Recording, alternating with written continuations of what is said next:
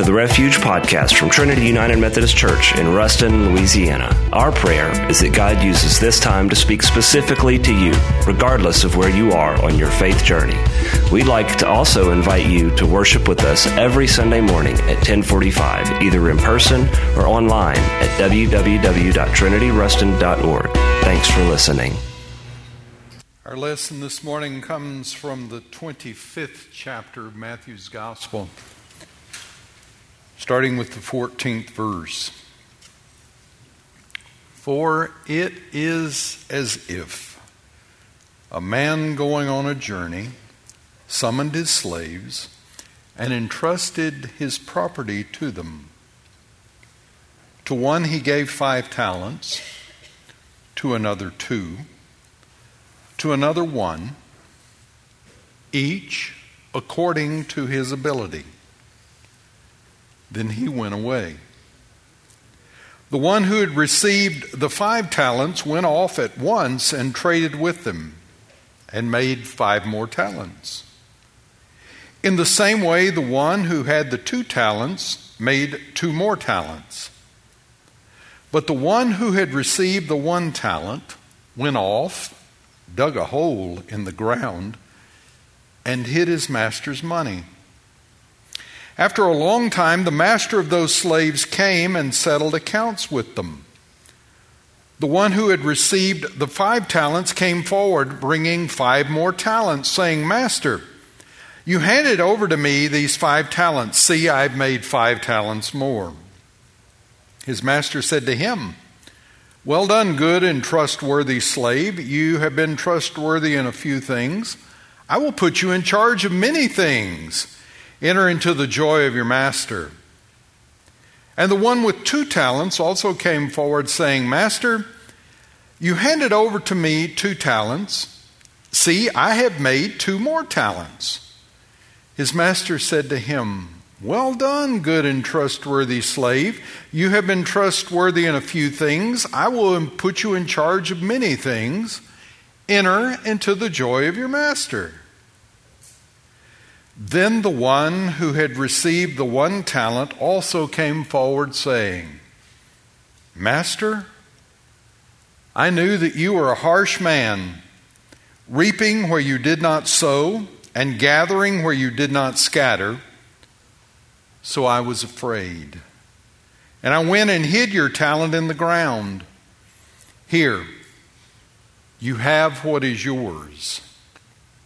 But his master replied, You wicked and lazy slave, you knew, did you, that I reap where I did not sow and gather where I did not scatter? Then you ought to have invested my money with bankers, and on my return I would have received what was my own with interest. So take the talent from him and give it to the one with ten talents. For to all those who have, more will be given, and they will have an abundance. But from those who have nothing, even what they have will be taken away.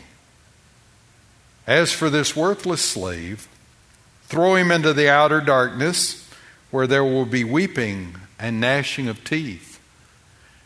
Uncomfortable it is, as it is, friends, this is the Word of God for the people of God. Thanks be to God. Amen. Tom Sine, in his book, The Mustard Seed Conspiracy, tells of his parents and one of their delightful hobbies. They lived in California and they loved to stroll in the woods, and while they strolled, they would collect edible wild mushrooms. They were experienced enough to know the difference between the edibles and the ones that were poisonous. One Saturday, they collected two baskets full of the delectable morsels. They couldn't store them, so they decided to make a phone call and invite several couples over to their house to have a mushroom fest and they had a mushroom fest. There were omelets, there were crepes, there were souffles. There were even so many mushrooms left that there were enough to chop up and saute and put in a little dish for the kitty. Man, they feasted on mushrooms and then they sat around the table drinking wine and talking and having a great time. About midnight, one of the ladies slipped into the kitchen and noticed an overturned bowl of mushrooms next to the cat's head, and the cat was in a full grand mal seizure. Immediately, a call was made to the poison control hotline, and the people at the poison control center said, Get to the emergency room, do not pass go, do not collect $200, go straight to the emergency room, tell them there is a good possibility you've eaten poison mushrooms. So all these couples piled in their vehicles, they descended on the emergency room and they were all put in this nice room together to have their stomachs pumped. About 1:15 they were finished. They went back to their host and hostess's house to collect their purses and their coats. They were tired. They were sick. They felt horrible. They hoped they never saw a mushroom again for as long as they lived. And they were about to leave, and one of the ladies whispered, What about the cat? The cat. So they crept to the kitchen door and they slowly opened the kitchen door. And there lay the cat in front of the refrigerator with eight kittens. Moral of the story check your assumptions before you make them. Check your assumptions before you come to the pages of Scripture, before you say, This is what it means.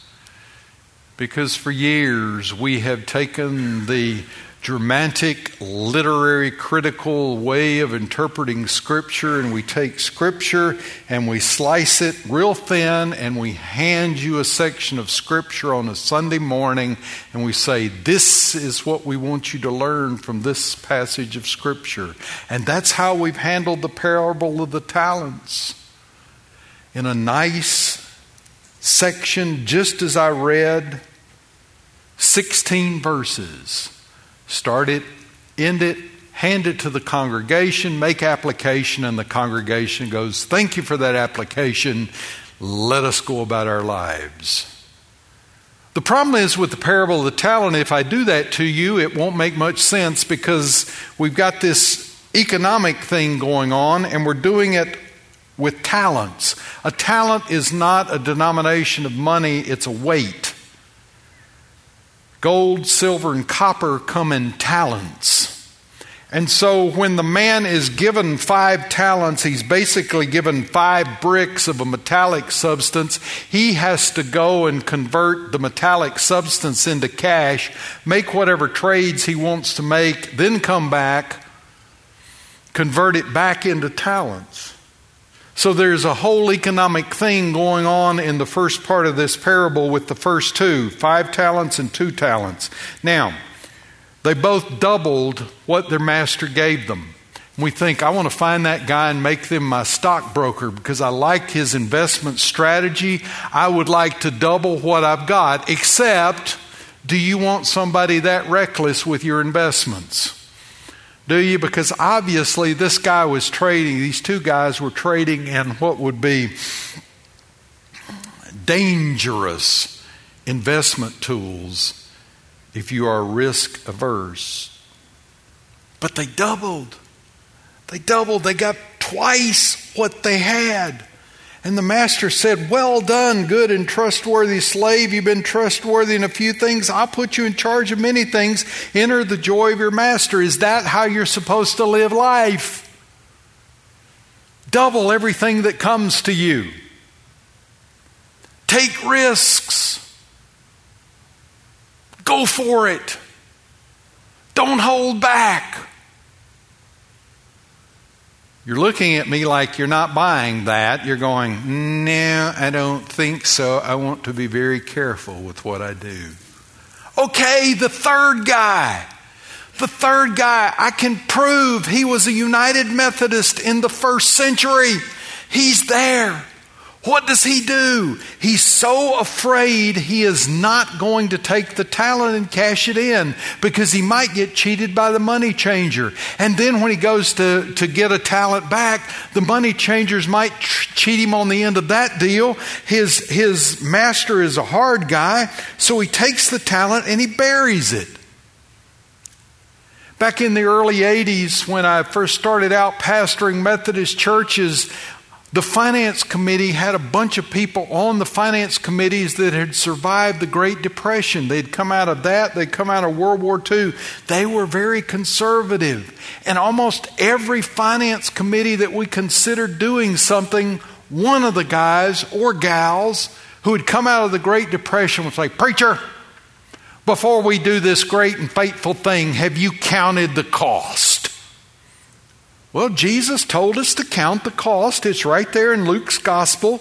It's the 14th chapter, the 28th verse. For which of you intending on building a tower does not first sit down and estimate the cost and see whether he has enough to complete it?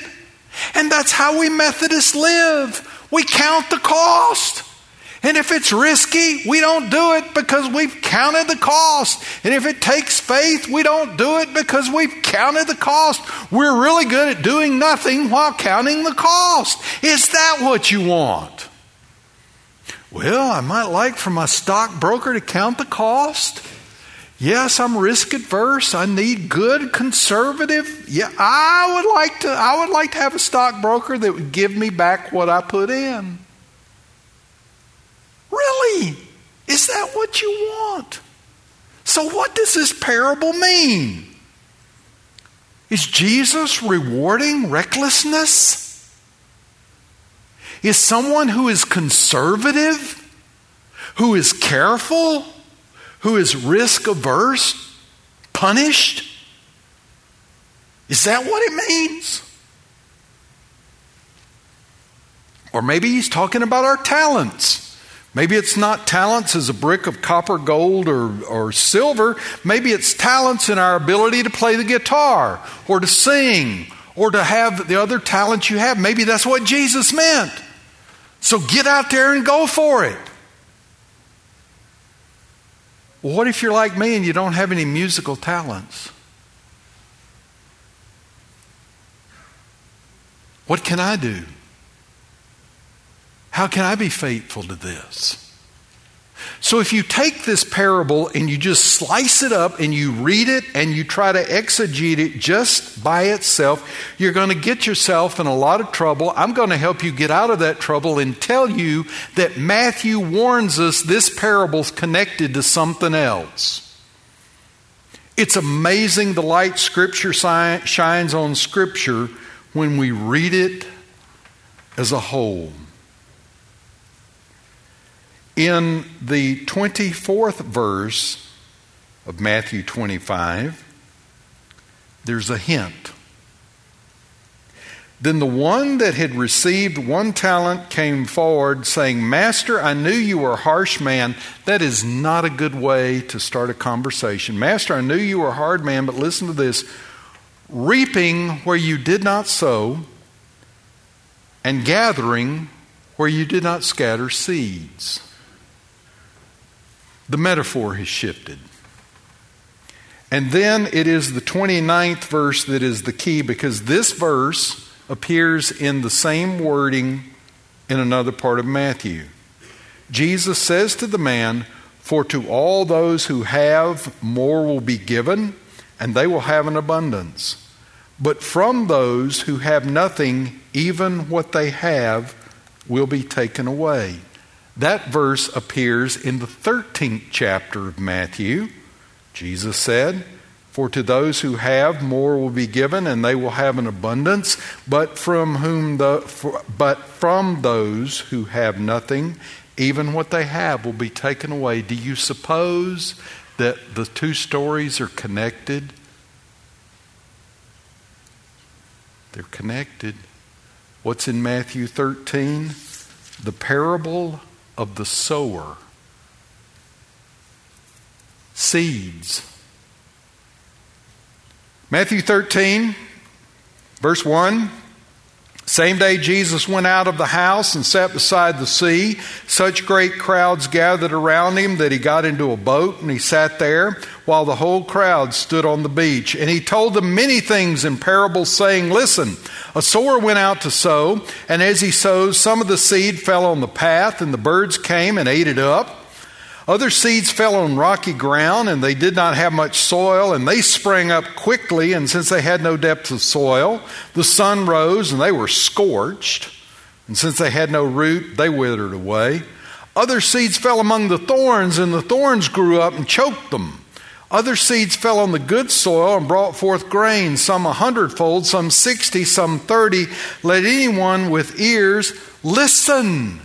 I want to say to you that the 25th chapter, the parable of the talents, and the 13th chapter, the parable of the sower, should be read like this that you need one to understand the other one, that you need the, the last one to get the full impact of the first one.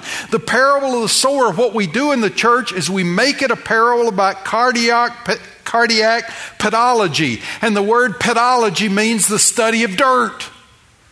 And how we've preached this in the church is we've said, What kind of heart do you have, brothers and sisters? Do you have a stony, hard heart? Is your heart turned from God? And when the Word of God lands on your heart, it just falls on a hard path, and the birds come and take the seed away. Or, brothers and sisters, do you have a shallow heart? Your heart is shallow and you want to know Jesus, but knowing Jesus is hard work, and the seed will grow a little bit and it'll sprout up. All of a sudden, the sun will shine. Hard times will come, and your seed gets scorched. Or, brothers and sisters, did your seed fall in good ground, but you've let the world gather around you and worldly things have grown up? Now the thorns and the thistles are growing around your seed and soon are going to choke the seed off. Yep, that's how we preach it. You're supposed to figure out what kind of dirt you are. And at the end of the sermon, there'll be a rousing invitation to come to the altar and get your heart or your dirt right so that the seed will grow. And I want to say that's not how you interpret this. Don't try to figure out what kind of dirt you are. Whew. You're the sower.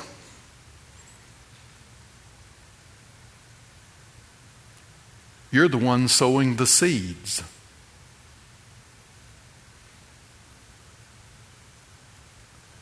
Jesus basically in the church gave us the great commandment and the great commission. The great commandment says, You shall love the Lord your God with all your heart, with all your soul, with all your mind, and all your strength, and you shall love your neighbor as yourself. The Great Commission says, Go and make disciples of all nations. You're the sower of the seed you. And according to Jesus, we just sow the seed. We don't worry about where it falls.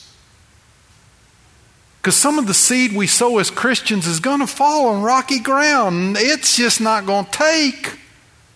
And some of the seed is going to fall on other ground that it'll take for a little while, but it gets choked off or run down or gives up. You're in the sower. And there is nothing that brings more joy to a human being as to see another human being come to faith in Jesus Christ or to watch another human being's faith deepen and grow. So get out there and start sowing those seeds. I don't know much Bible. It's not what it says. You have a story no one can argue with. You have a story no one can contradict. It's the story of what God's doing in your life. That's your story. That's called subjective knowledge. It's the highest form of knowing. You know it because you know it. You know it because you've experienced it. You know what Jesus has done for you. Share the story, sow the seeds.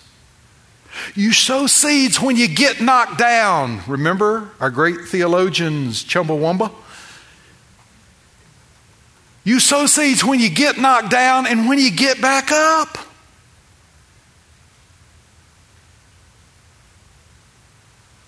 You sow seeds when you say to somebody, I know you're scared, but come on, I'll go with you. We can get through this together.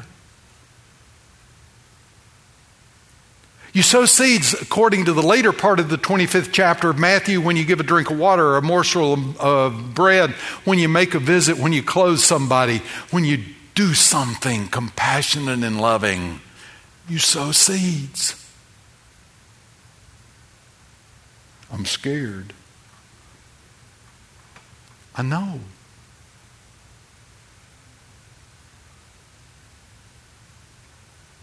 But we're not required to fertilize the seed or to put herbicide on the seed or to plow and till around the seed or even harvest the seed. Jesus just told us to sow the seed. Throw it out there. Share the love of God in Christ with someone. Love somebody in Jesus' name. Be kind and compassionate to somebody in Jesus' name. When you're on Facebook, don't respond in Jesus' name. Do you see how this works? You're always broadcasting seed. You're always sharing the love of God in Jesus Christ. You're always living as a Christian. And for some people, it's going to make a life changing difference. And for others, it's not going to take. That's not your responsibility. You've only been called to sow the seed. That's what aggravated Jesus about this third guy. He wouldn't do anything, he was paralyzed with fear. So rather than do something, he buried it. Don't do that. Share the love of God in Christ Jesus and do it your way. You got to do it your way. You got to be consistent with who you are as an individual, with who you are in Christ. And friends, you're connected to great people. You know all kinds of people who don't know Christ. Sow the seeds. Share the love. Make a difference. Because when you think about it, that's how you came to your faith in Christ. It's personal, it's individual, it's intimate, but somebody brought you your faith in Christ a Sunday school teacher, a preacher, you may have been at church camp. You didn't just go poof. I'm a Christian. Your faith was mediated to you, it was brought to you by someone else. Remember? I thank God for a group of people in Decatur, Alabama that just kept sowing the seed because I was hard headed and hard hearted. But finally, it took.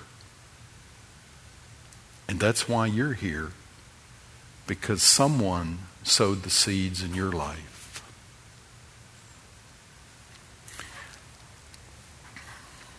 You know, the great thing about being a dad with kids that are bringing you kids is I've survived some of the milestones of parenthood. I have survived T ball. I have survived pitching machine baseball. And my daughter went from T ball to it wasn't fast pitch softball and it wasn't slow pitch softball, it was pitch any way you can softball. And we traveled around beautiful Bienville Parish all summer. We played in Heflin, we, no, Heflin, maybe Webster Parish. I thought, is Heflin Webster Parish or Bienville Parish? I don't know. We played in Ringgold, we played in Castor, we just played softball everywhere. And Allison was a catcher, and Allison hated being a catcher because her mother sat right there by the fence and was always encouraging her. Yes, I'm married to a softball mom. Ugh. There was a girl on our team, Megan. And Megan played in the outfield. Megan was fast. She was the fastest girl on the team. She could run like the wind. But that whole summer, here is what Megan did batting. She walked up to the plate and put the bat right there on her shoulder. And the bat did not move. The whole season, she did not swing at a pitch. Nary a one. And the teams knew that when Megan got up, she was not going to swing. And it was frustrating for the pitchers because for some reason, knowing that, they couldn't throw strikes. Megan walked a lot, stood there, not swinging. Megan's mother, Suzanne, was extremely competitive and wanted her daughter to succeed in everything and wanted her daughter to be the best hitter on the team. We were in Ringgold or Castor, I don't remember where. It was the last game of the season. It was basically Megan's last at bat. Megan comes to the plate, taps the plate, puts the bat right here. Kind of halfway holding the bat. First pitch comes, ball one. Second pitch, strike one. And Suzanne had all she could take. And so she yells in front of the crowd home team, opposing team, and Lord God Almighty, Megan, if you'll swing the bat, I'll pay you $20. Just swing the bat, baby. Can you imagine? As an athlete going to the plate and not engaging? As a student going into the classroom or the academy and never opening a book? As a Christian, never throwing out the seed and let someone know about Jesus Christ? Go ahead, sow the seed you're not held accountable for the results. You're just called to sow the seed in Jesus' name. Would you stand and pray with me? We pray, O oh God, that we would be faithful broadcasters of the love and grace of God in Christ Jesus that you will show us ways to cast seed and to sow seed, ways that are not frightening, but ways that will change a life for Jesus' sake. And we pray in His name. Amen.